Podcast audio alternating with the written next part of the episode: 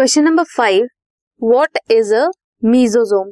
Mesosome क्या है in a prokaryotic cell?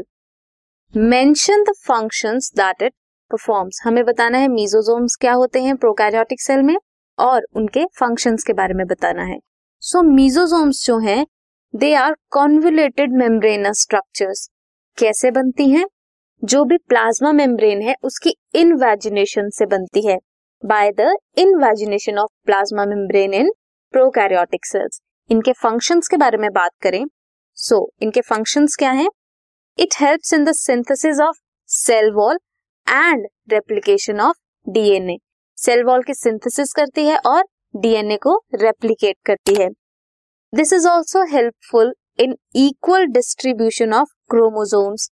जब डॉटर सेल्स बनते हैं तब उन डॉटर सेल्स में इक्वली क्रोमोसोम्स डिस्ट्रीब्यूट हों, ये भी मीजोजोम की हेल्प से होता है। ये सरफेस एरिया इंक्रीज कर देती है।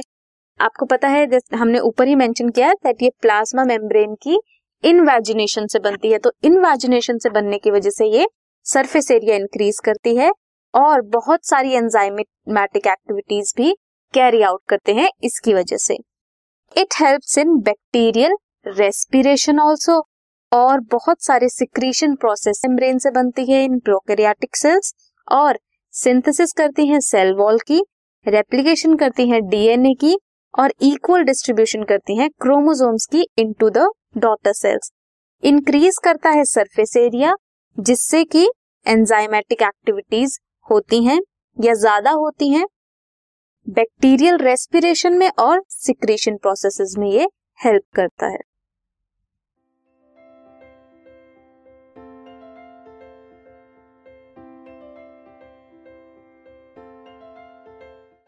This podcast is brought you by Hubhopper and Shiksha अभियान।